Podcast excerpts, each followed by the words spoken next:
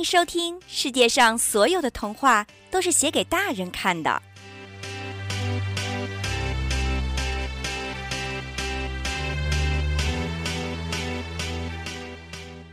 捂着嘴上厕所的人。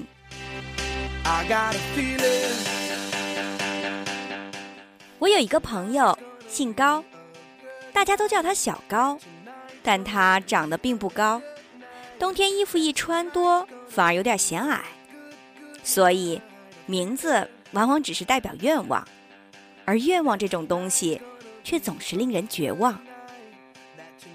他从二十三岁起得了一种怪病。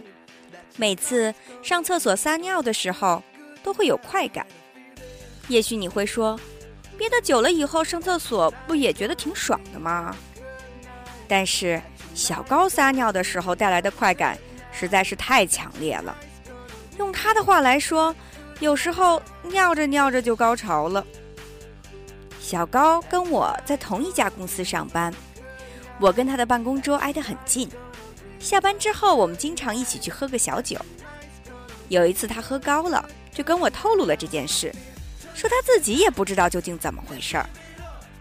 这个病起初并没有给他的健康带来什么影响，也没给他的生活带来多少困扰。只不过每次在公司上公共厕所的时候，他都得闭着眼睛，一只手捂着嘴，一只手把着尿，以免自己不小心叫出声音来。好心的王大爷有一次见了，还在旁边拍了拍他肩膀，劝他说：“小伙子，你这是结石吧？赶紧去看看医生呗！瞧把你都疼成这样了。”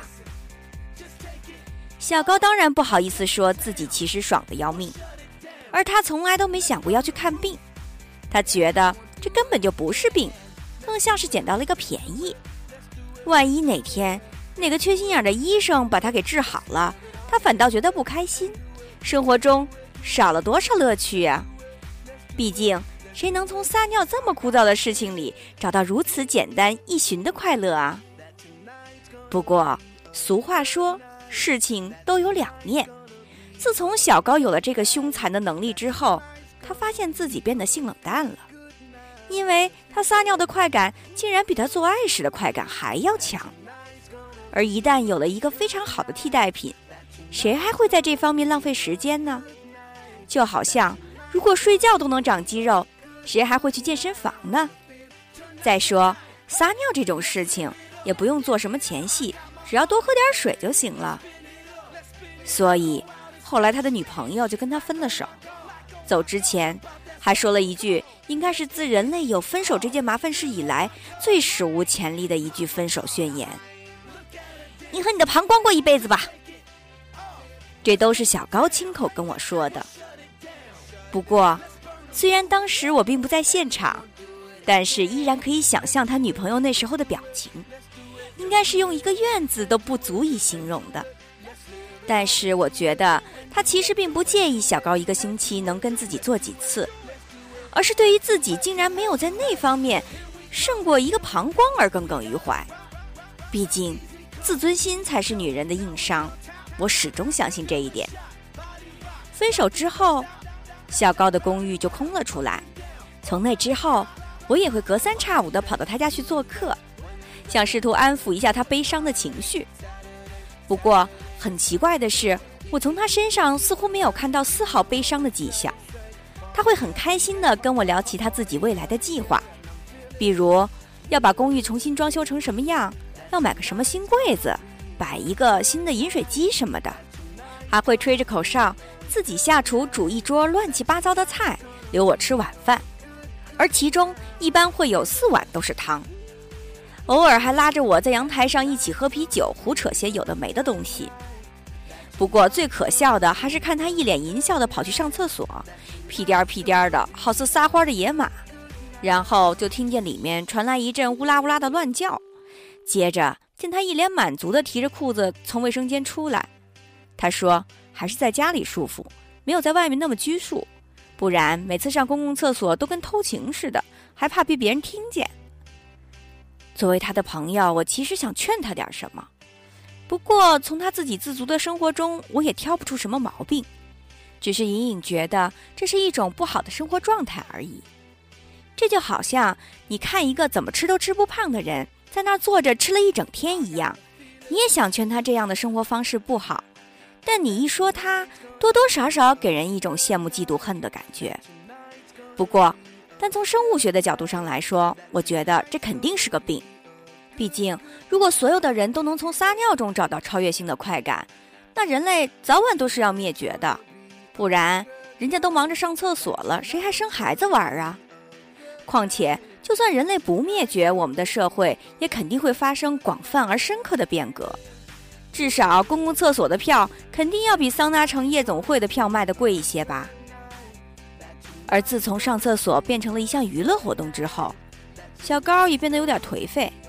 他每天喝的水非常的多，然后不停的跑厕所，多的时候一天能跑二三十趟，就好像抽烟抽上瘾了一样。这带来的直接影响就是他家的水费蹭蹭蹭的往上涨。这里面包括他喝下去的跟冲马桶冲掉的。在心情不好的时候，他甚至还会喝一大杯水，然后坐在马桶上等。这俨然变成了他表达悲伤的一种方式。有一天，领导找他谈心。说：“小高啊，你最近工作怎么老出错呢？总觉得你有点心不在焉呢。”他信誓旦旦地说：“哎，只是这几天心情不太好而已，没关系的，过几天就好了。”领导说：“如果身体的问题，你可以请假去看看病嘛，不要硬撑着勉强自己，这样反而耽误工作。”小高说。没事没事，我身体健康的很，呃，一点毛病都没有。呃，您大可放心，大可放心。啊啊，对不起啊，我得上个厕所，实在有点憋不住了。然后他就从领导的办公室冲了出来。其实也难怪，他每天不停的跑厕所，工作不出错才怪呢。而且他的毛病发展到最后，渐渐从自己愿意跑变成了不得不跑。更糟糕的是，他没法憋住。毕竟水龙头整天开开关关的，早晚都会变得关不紧吧。所以每次开车上下班的时候，他都得在车里备着几个塑料瓶子，不然一旦遇到高峰期堵车，他就悲剧了。不过我琢磨着，这要是旁边的司机透过车窗看见，大概也觉得奇怪吧。那表情的动静，知道的以为他在解决个人问题，这不知道的。还以为他大白天的玩车震呢。终于在上上个月的时候，小高被自己给弄报废了，去医院做了个检查，肾和膀胱都出了问题。后来做了手术，切掉了一个肾。我去医院看他的时候，见他全身插满了管子，一副奄奄一息的模样。